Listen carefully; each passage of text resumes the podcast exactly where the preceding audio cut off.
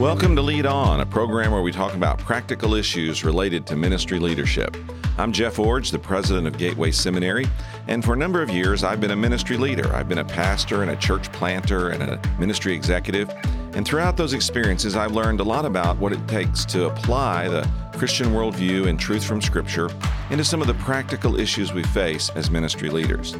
Now, this program today is going to talk about something that is very common in summertime church ministry. And as we lead into the summer, a lot of you will be experiencing this and uh, will be working in these kinds of projects. And so I want to talk today about how to have effective short term mission trips. You know, these are very popular today.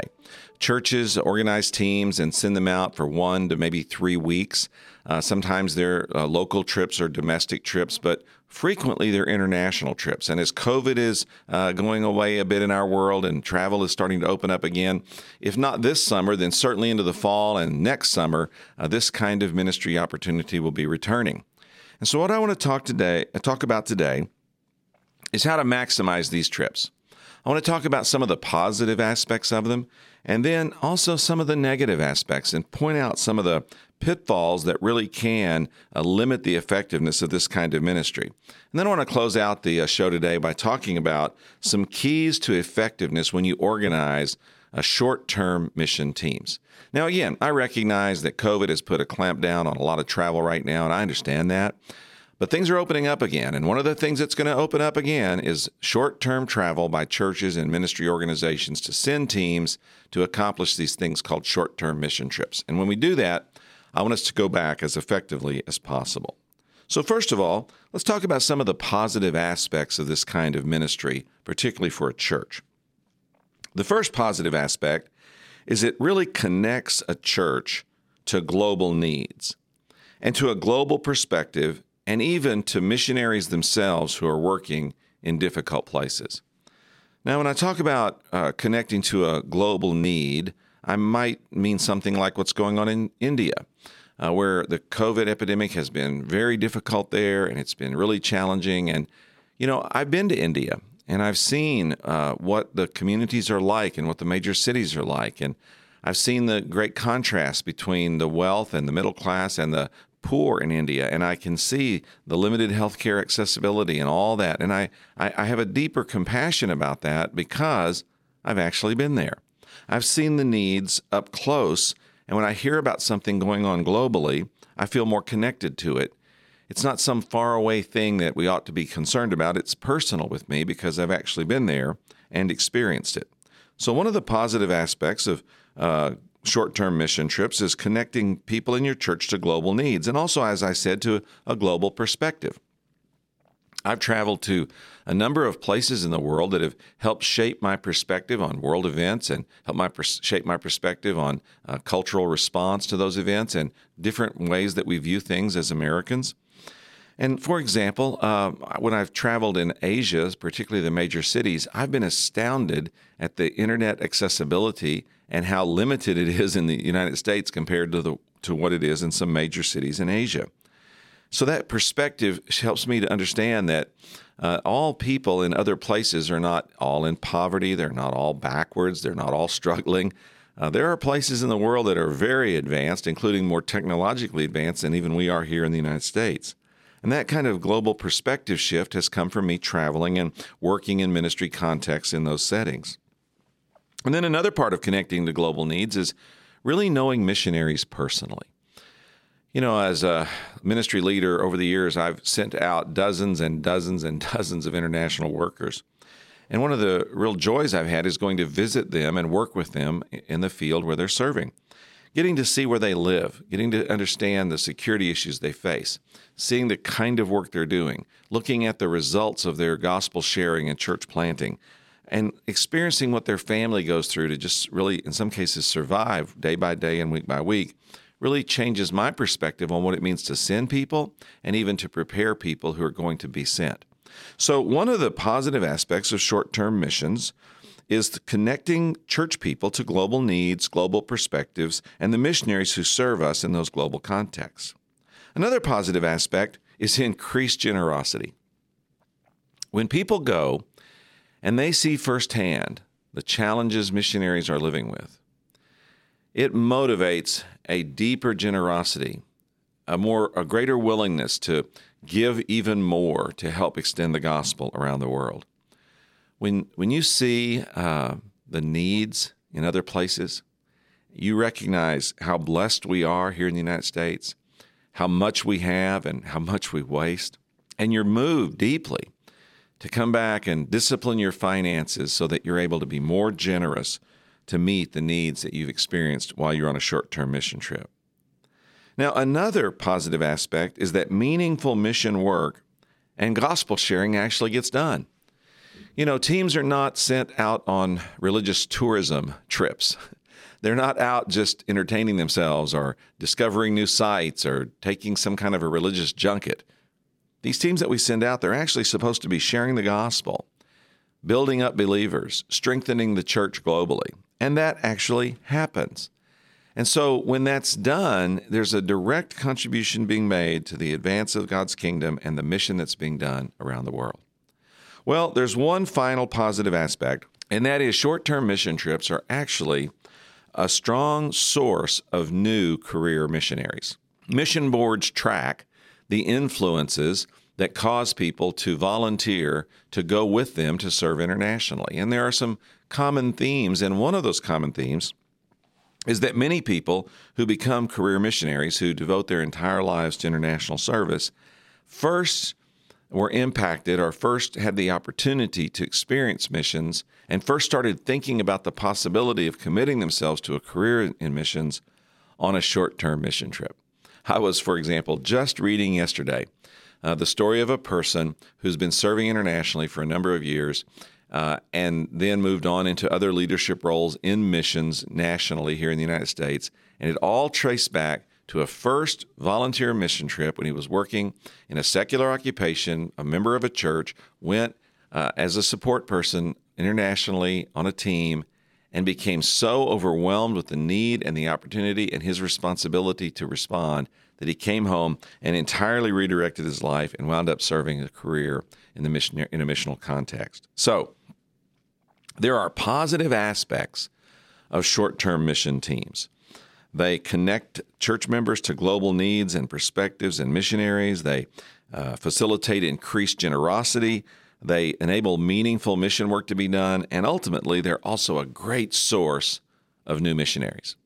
So I want to challenge you, church leaders, uh, as travel opens up and as opportunities begin to present themselves again, start organizing your church again to get involved in short term missions, sending people out for one to three weeks, uh, maybe even a little longer, to work in teams all around the world to expand God's kingdom. Now, those are some of the positive aspects. But now, let me talk about some of the negative aspects of short term missions. These aren't often brought up in public context because we want to paint the mission in the most positive light. And I've led today on the program with the positives, and I think we ought to focus on the positives. And I want to be careful that as I highlight these negatives, I want to be careful to remind you that I've already said there are many positives, and those positives certainly outweigh the negatives, and we definitely ought to be doing short term mission trips.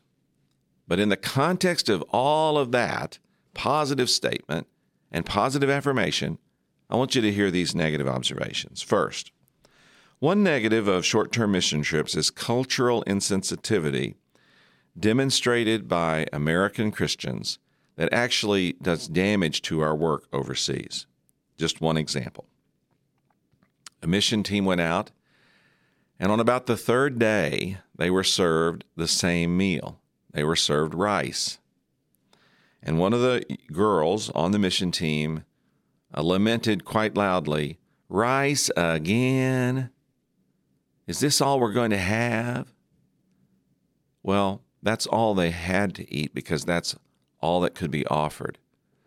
And the people that were serving them had actually been shorting their rations for weeks in preparation to host this team and to serve them meals and to make it possible for them to work in their very poor community.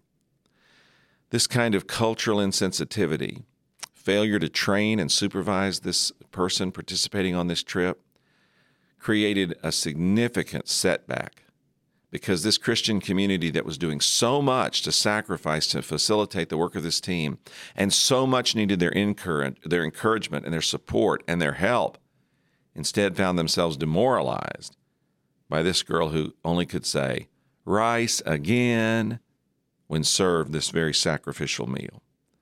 So, cultural insensitivity and expressions of it can undermine short term missions' effectiveness.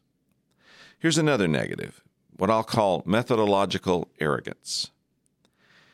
Sometimes large churches in the United States, particularly, who are very successful at what they do, feel like that they should export that to other contexts and automatically see the same results in other places. Listen, there is nothing wrong with a church in the United States growing to be quite large by using methodologically sound strategies to reach more and more people for Jesus Christ. But we have to be careful that we don't make the assumption that just because we're doing something that works well in the United States, it's automatically going to work well everywhere else in the world. We have to have a methodological humility that enables us to go other places, learn from the Christians who are in place in those contexts, learn from the missionaries who are already doing work in other settings, and become part of their team rather than arrogantly telling them how to do their work.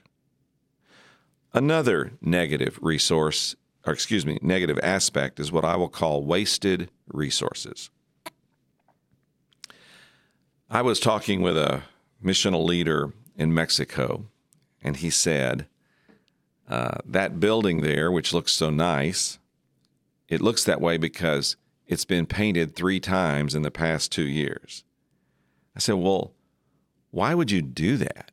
He said, Well, we get contacts from American youth groups who want to come to Mexico and do something to help us. And the main thing they want to do is paint or fix up buildings. We feel like that they'll get some benefit from doing that and it helps them to grow a little bit in their understanding of missions if they come. So we go ahead and invite them. But quite honestly, we just have them paint the same building over and over again because we don't need buildings painted. The buildings here are fine for the culture in which we're working, and the people who've built them and maintained them and, and use them here feel they're very adequate. No, they don't come up to an American standard, but we're not trying to do that. What we really need are evangelistic workers and disciple makers. What we really need is people to visit the poor and to go into the most depra- deprived communities and uh, and share medical care and basic sanitation and to help people with the the the, uh, the just the most uh, the most basic aspects of health in life. And in the context of doing that, share the gospel. But that's not what people want to come to do. They they want to send their youth group down to paint a building. So we let them. But that's really not helping any. It's really just wasting resources.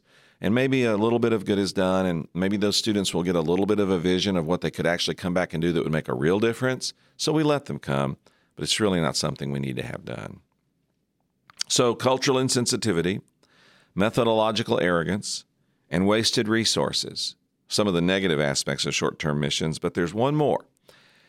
And that is, these top three all work together to produce this fourth negative, and that is the long term team in place in the international setting is undermined. When a short term team goes in and demonstrates these things cultural insensitivity, methodological arrogance, and wasted resources it doesn't just mean the team is limited while they're in place. It means they actually might be doing damage that the team that's left behind, the long term team in place that's doing the missionary work, might uh, actually be undermined in their efforts.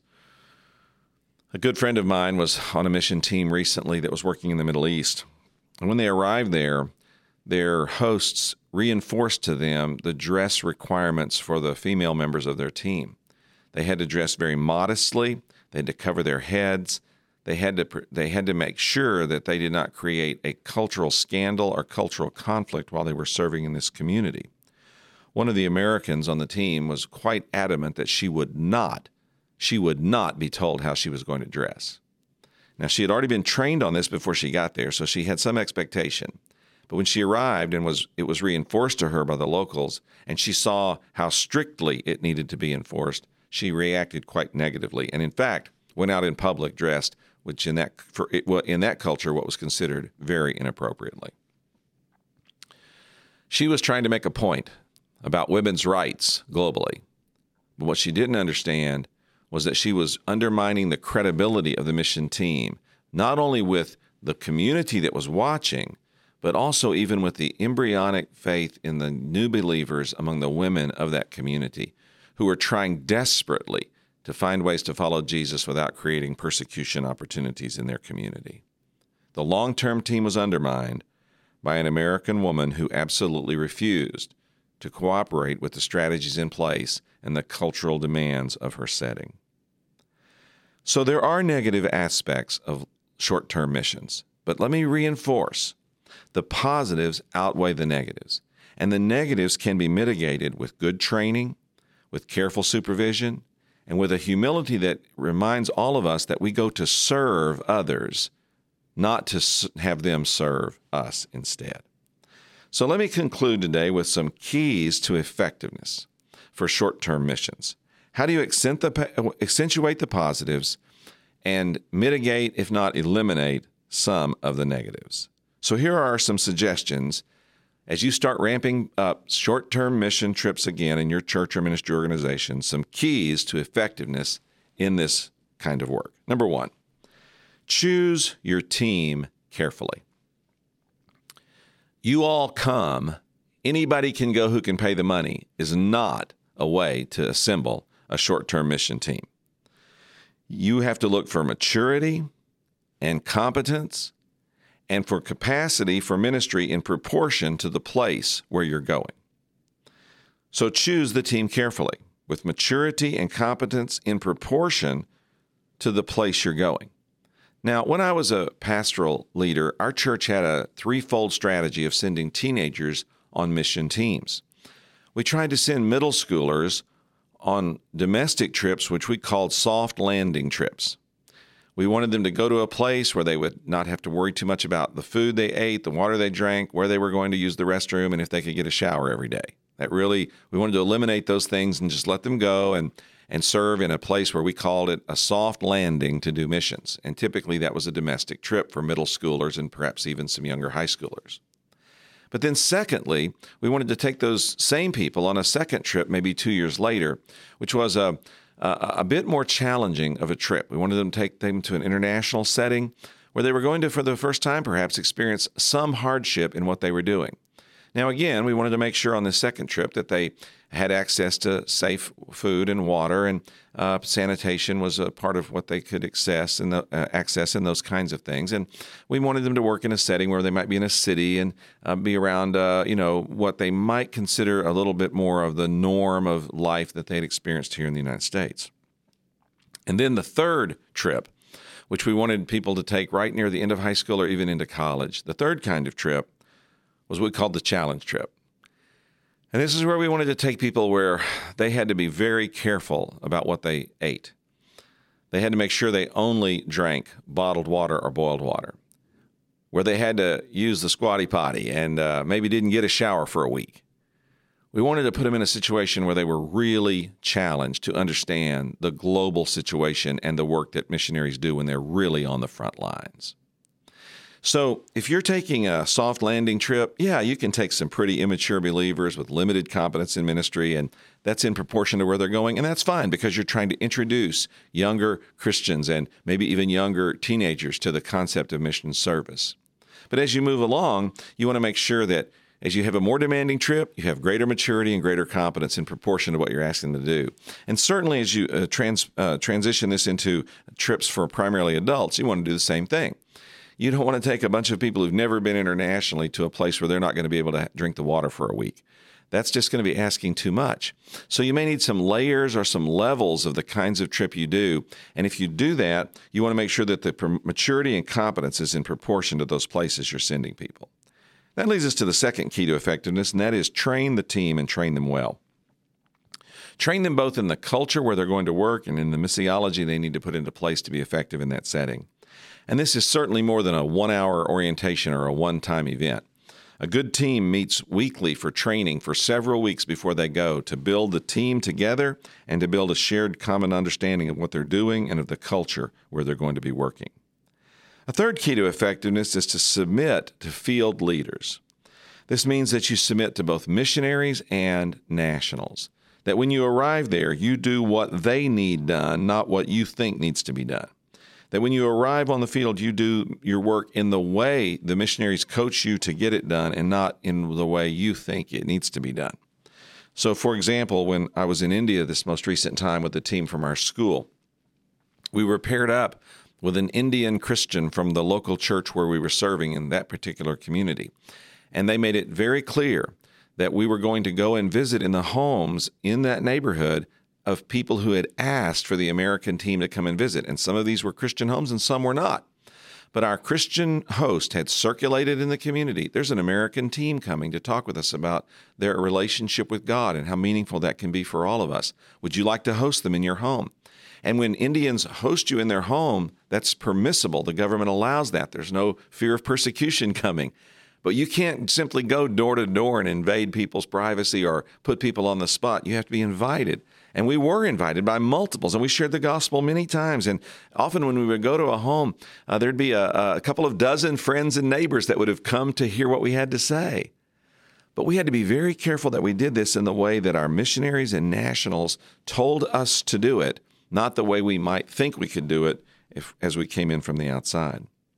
And then uh, number four, do projects that are requested and not imposed. Do things people ask you to come and do, not what you think you want to do. So, for example, don't say as a church, you know, this is what our church does.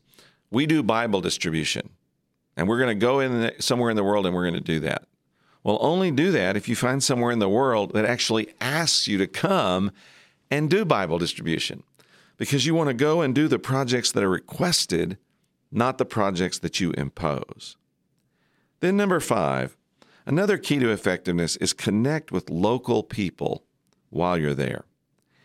Eat what they eat, sleep when they sleep, touch them in ways that are appropriate in that culture, worship with them in the style and place of their choosing.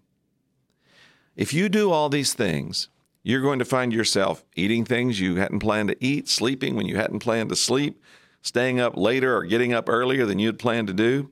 You're going to find yourself holding hands, uh, sitting close to, or in other ways sharing touch that's not common in America.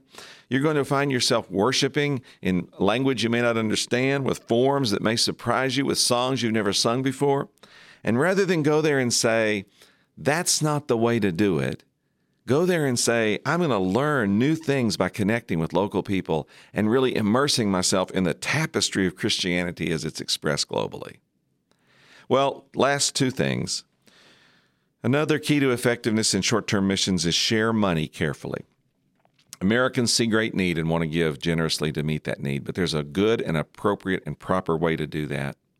Work very closely with, with the missionaries and national partners to learn how to share your resources most effectively that they don't skew or damage the work. And yes, that can be done by being generous in ways that are harmful. And then finally, and most importantly, in every opportunity, wherever you go, share the gospel as many times as you can. We're not on short term mission trips to have a tourism experience. We're not out there to spread American culture. We're not out there to argue theology, or we're not even out there to make new friends uh, with other believers from other places. Yes, some of those things are enjoyable and some of those things are part of every trip. But we are out there to share the gospel, to tell as many people as possible in as many places as possible what Jesus Christ means in our lives and what he can mean for them. Well, as COVID abates, short term mission trips ramp up through this summer and certainly into next, your church and organization will be sending people out on these kind of projects. I've given you some positives because I believe in this kind of work, some negatives to be on guard against, and seven keys to effectiveness that if you put them into practice, you'll have better short term mission trips from your church or your organization. Put this into practice as we get ready to do this important work all over again and as you lead on.